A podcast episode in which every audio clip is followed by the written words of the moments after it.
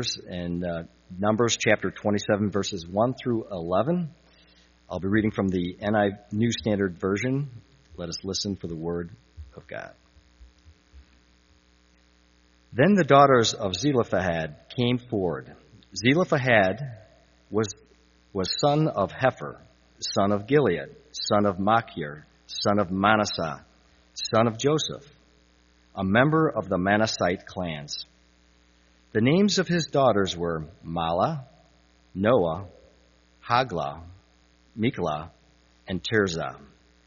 They stood before they stood before Moses, Eleazar, the priest, the leaders, and all the congregation at the entrance of the tent of the meeting, and they said, Our father died in the wilderness. He was not among the company of those who gathered themselves together against the Lord in the company of Korah, but died for his own sin, and he had no sons. Why should the name of our father be taken away from his clan because he had no son? Give to us a possession among our father's brothers.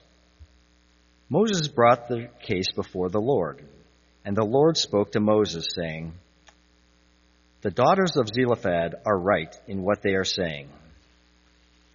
You shall indeed let them possess an inheritance among their father's brothers and pass the inheritance of their father on to them. You shall also say to the Israelites, If a man dies and has no son, then you shall pass his inheritance on to his daughter. If he has no daughter, then you shall give the inheritance to his brothers. If he has no brothers, then you shall give his inheritance to his father's brothers. And if his father has no brothers, then you shall give his inheritance to the nearest kinsman of the clan, and he shall possess it. It shall be the Israelites a statute and ordinance, as the Lord commanded Moses. This ends our first reading. Our second reading for this day comes to us from later in the book of Numbers, chapter 36, verses 1 through 12. Let us listen for God's word speaking to us this day from a book that we don't typically spend a lot of time in. The heads of the ancestral houses of the clans of the descendants of Gilead, son of Machir, son of Manasseh, of the Josephite clans, came forward and spoke in the presence of Moses and the leaders, the heads of the ancestral houses of the Israelites. They said, The Lord commanded my Lord, Moses, to give the land for inheritance by lots to the Israelites. And my Lord was commanded by the Lord to give the inheritance of our brother Zelophehad to his daughters. But if they are married into another Israelite tribe, then their inheritance will be taken from the inheritance of our ancestors and added to the inheritance of the tribe into which they marry. So it will be taken away from the allocated portion of our inheritance. And when the Jubilee of the Israelites comes, then their inheritance will be added to the inheritance of the tribe into which they have married. And their inheritance will be taken from the inheritance of our ancestral tribe. Then Moses commanded the Israelites according to the word of the Lord, saying, the descendants of the tribe of Joseph are right in what they are saying. This is what the Lord commands concerning the daughters of Zelophehad. Let them marry whom they think best. Only it must be into a clan of their father's tribe that they are married, so that no inheritance of the Israelites shall be transferred from one tribe to another. For all Israelites shall retain the inheritance of their ancestral tribes. Every daughter who possesses an inheritance in any tribe of the Israelites shall marry one from the clan of her father's tribe, so that all Israelites may continue to possess their ancestral inheritance. No inheritance shall be transferred from one tribe to another, for each of the tribes of the Israelites shall retain its own inheritance. I mean, just really underlining the fact that property is not moving among the families. It's got to stay. I feel like I just read the same thing five times. The daughters of Zelophehad did as the Lord had commanded Moses. Mahlah, Tirzah, Hoglah, Milcah, and Noah, the daughters of Zelophehad, married sons of their father's brothers. They were married into the clans of the descendants of Manasseh, son of Joseph, and their inheritance remained in the tribe of their father's clan. Friends, this is the word of the Lord. Thanks be to God.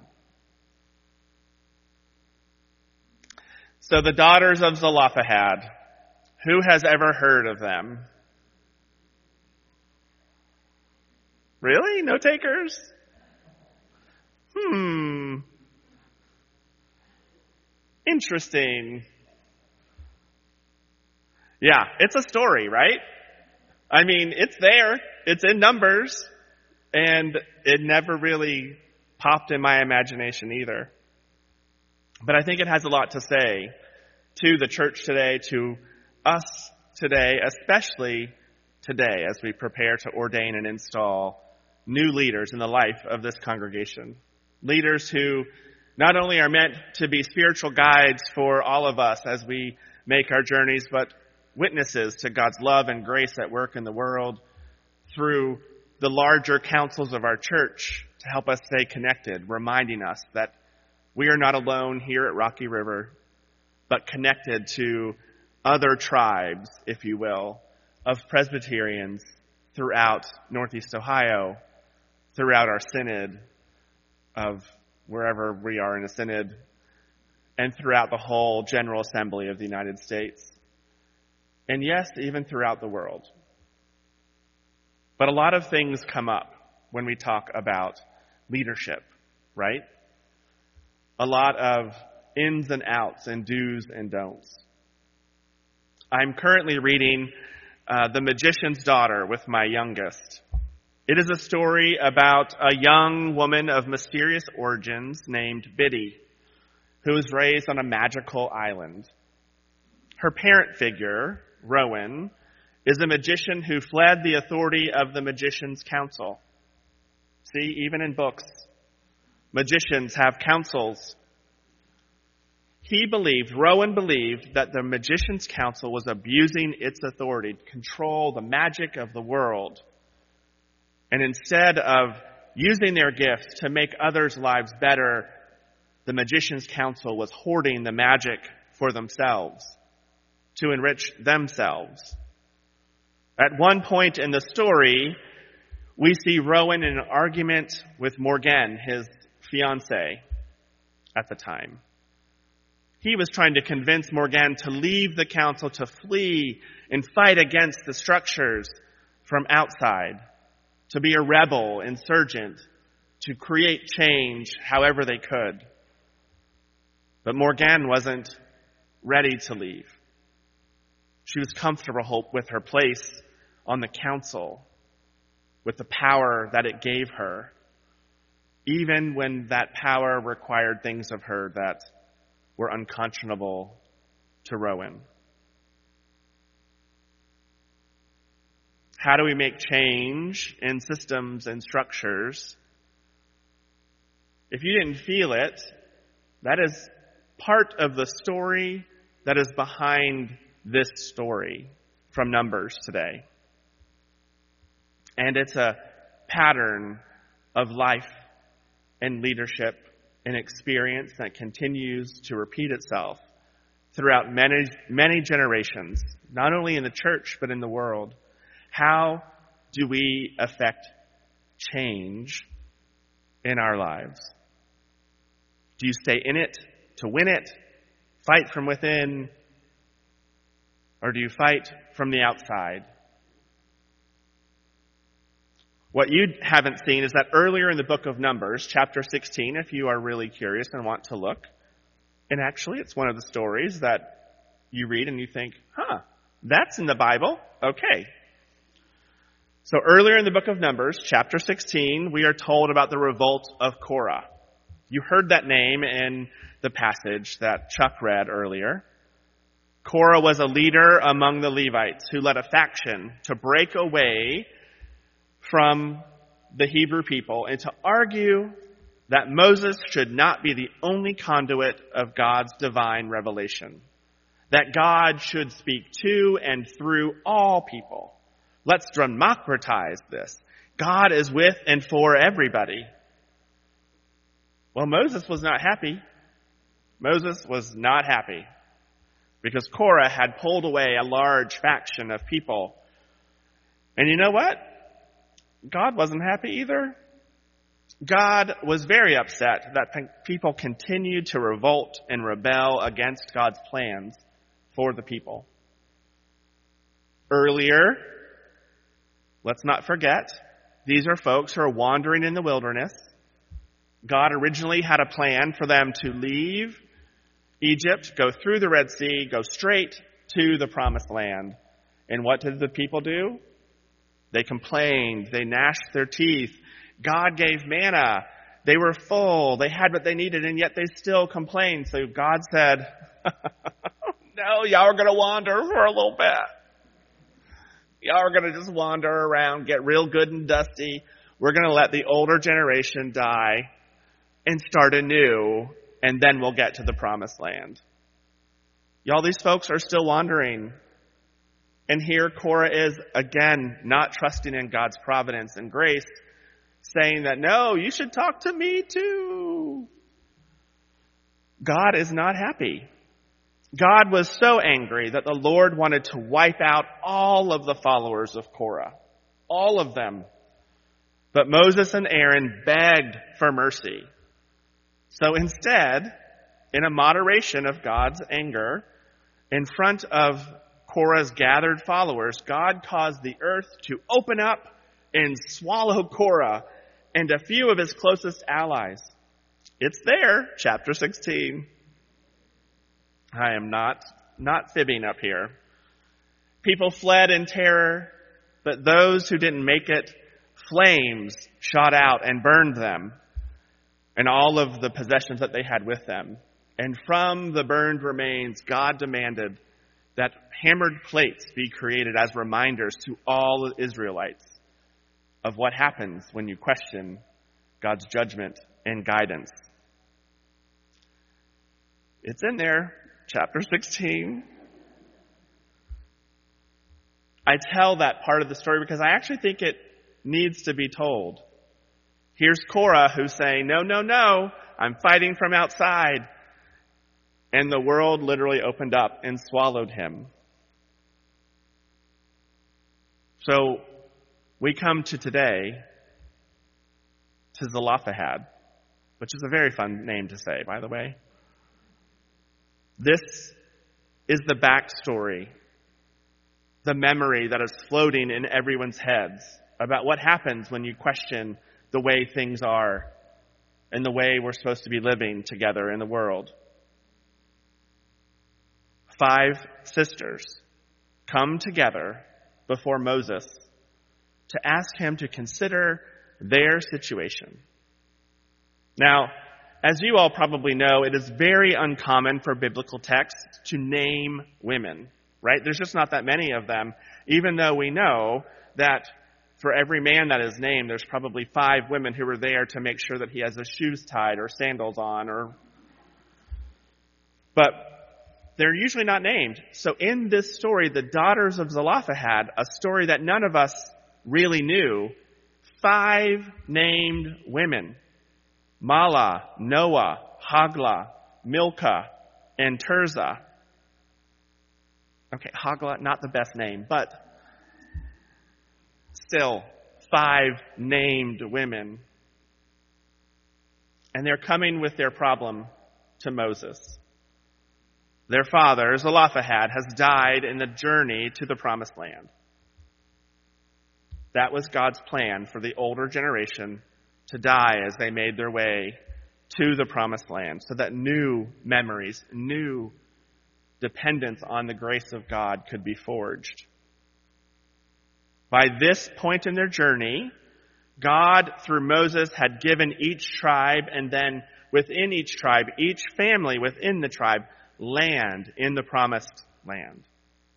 People knew where they were going to be in the promised land. It was already, the idea of it, already in the ownership of this oldest generation. So as they begin to die, the inheritance rules that are written into God's plan and God's law are in play. And as you can guess, the land of the fathers would pass to who? Their sons. Always to the sons. And to which of the sons? The oldest sons. Well, as it turns out, Zelophehad didn't have any sons. He was blessed to be a girl dad. He had five wonderful, headstrong daughters. So what would happen to his land?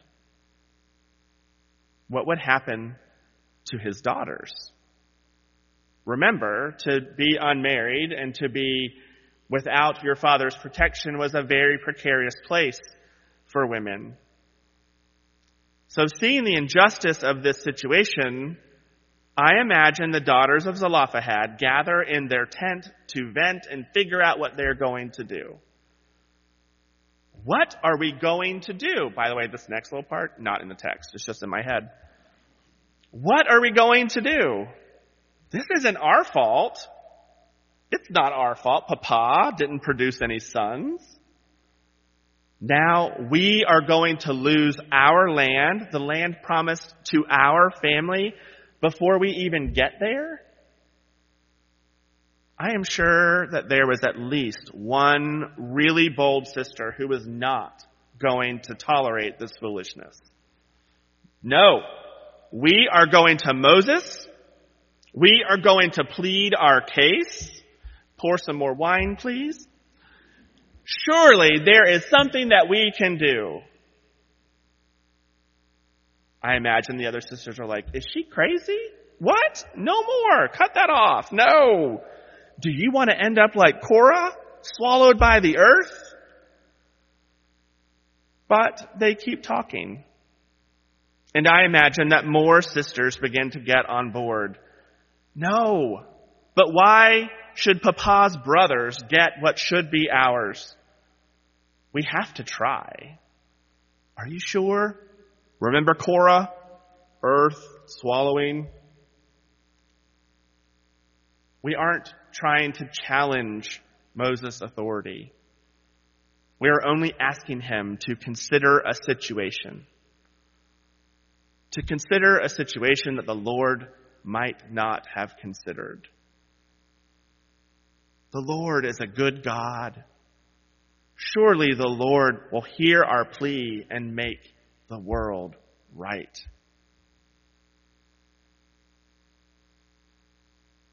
To be fair, that is how I imagine the conversation evolved. Gathered women building the courage through sisterhood, friendship, and plain and simple logic to go and plead their case. But can you imagine how that felt?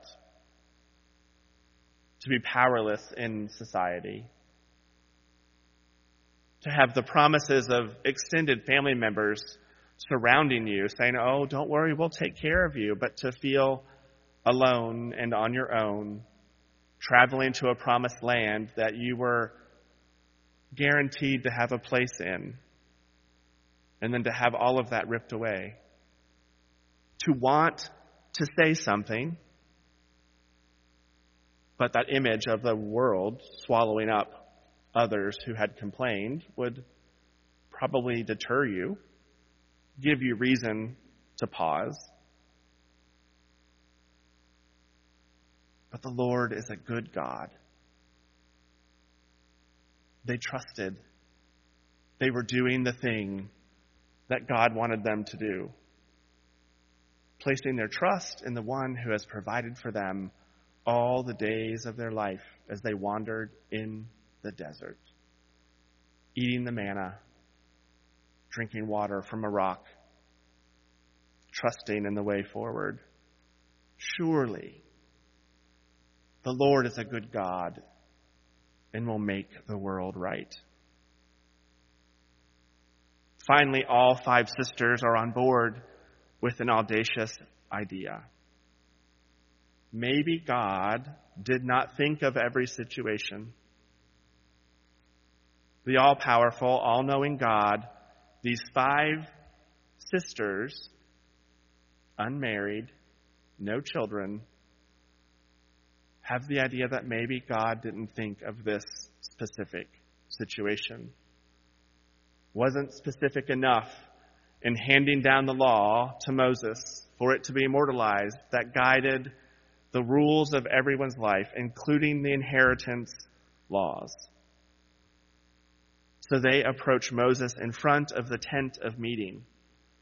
The tent of meeting was the place where God would meet and talk with Moses. So for them, the holiest place that there could be. They gathered themselves up before the tent of meeting to plead their case. Our Papa has died. He wasn't one of the guys challenging your authority. He wasn't with Korah. He wasn't swallowed by the earth. Please don't let that happen to me. He wasn't smart though. We know that. He sinned in his own way. It's right there in the text. They admit it. They don't deny that Zelophehad might not have had the best head on his shoulders. But he didn't have any sons. Does that mean that his name and inheritance should pass from his people? Give us land with our uncles.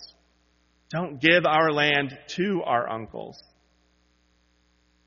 These women must have made a pretty strong case. The Lord says, Oh yeah, the daughters of Zelophehad are right in what they are saying.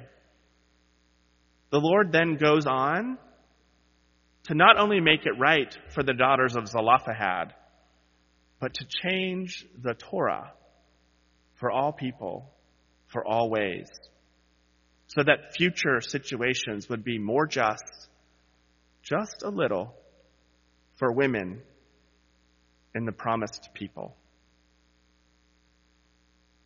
To be honest, it was a small change.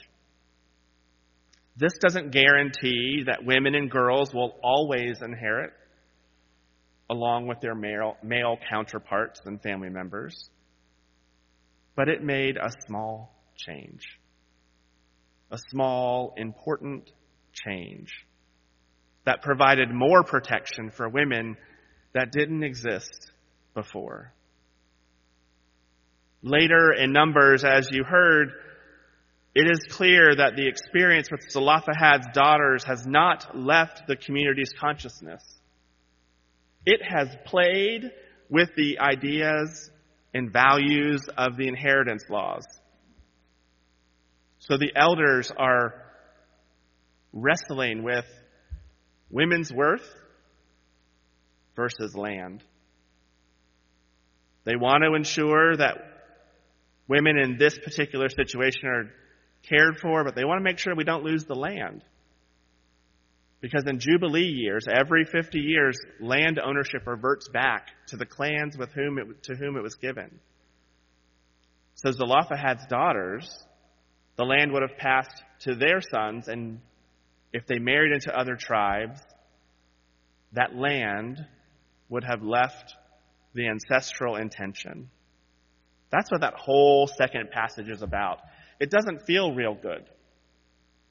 It doesn't. Right?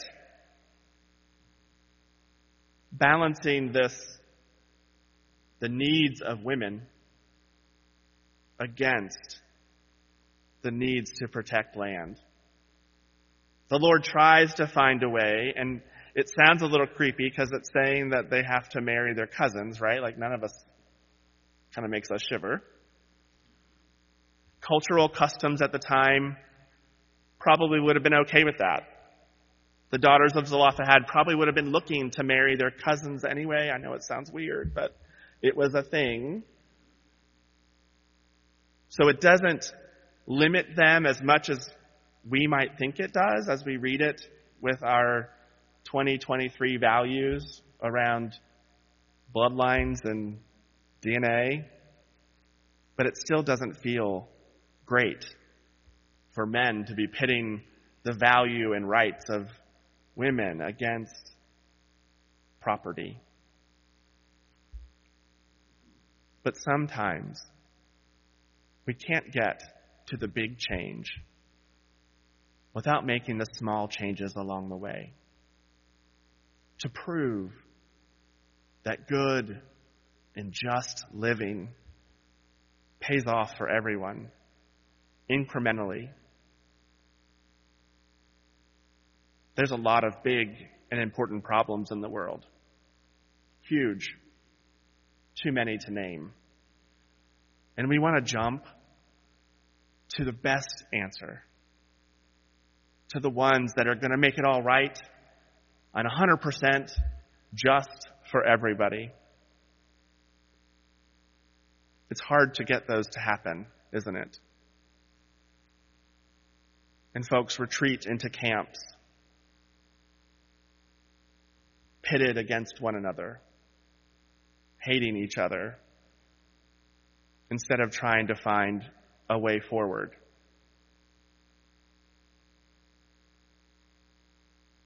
I didn't know the story of Zelophehad's daughters. I've read the Bible through to through, cover to cover, quite a few times. Not bragging. But as I read this story, it never jumped off the page for me. Until about six years ago, when I was part of a leadership team for a Montreat Youth Conference. And this story came to life in front of a thousand young people.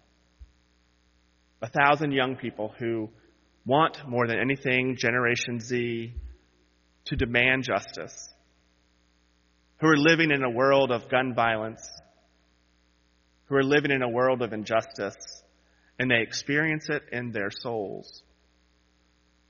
And to see this passage come to life in front of their eyes and help them to see that compromise is necessary and that the perfect can't be the enemy of the good. That we have to come together, pray together to find ways forward, to make the dial of justice turn in the world that brings us all along. It's a hard hard passage when you think about it. But on a day like today, I think it invites us as a church and a people and to consider who our leaders are and the work that they have before them. And as we think about that, it's important to remember that women's voices changed the heart of God. Women's voices changed the heart of God. In the words that we say quite often in our brief statement of faith, the voices of people's long silence changed the heart of God because they were bold enough to raise them. So I ask us today, as we prepare to ordain and install elders and deacons, how are we raising our voices? Are we like Korah, going out and trying to change things from the outside only to be swallowed up by the earth and spit out? Or are we like Zelophehad's daughters? I ask us whose voices are being raised as we're making decisions in the life of the church. Whose voices matter? Whose voices are we listening to? Just our own? Just the voices of people who have the same life experience as we do? Are we seeking out voices of those who have been long silenced or who have been afraid to raise their voices? And how are those voices helping us to discern God's will and hopes and dreams and desires for our community and our lives? Moses was not threatened by the daughters of Zelophehad. Moses was not threatened by voices of those who had been long silenced because they were not trying to deny his personhood, but invite him into a conversation. And together, with God's guidance, it brought them to a new place. Was it a perfect place? No. Was it a new place that was better for the lived experience of women? Yes. The daughters of Zelophehad demonstrate that we as a community must be intentional about seeking out different voices. Voices that we might not hear all of the time. Voices whose experience are outside of our norm so that we can better understand the complexities of decisions, the complexities of issues, the complexities of stressors and systems and processes that are operating in the world that don't impact us the same way they impact others.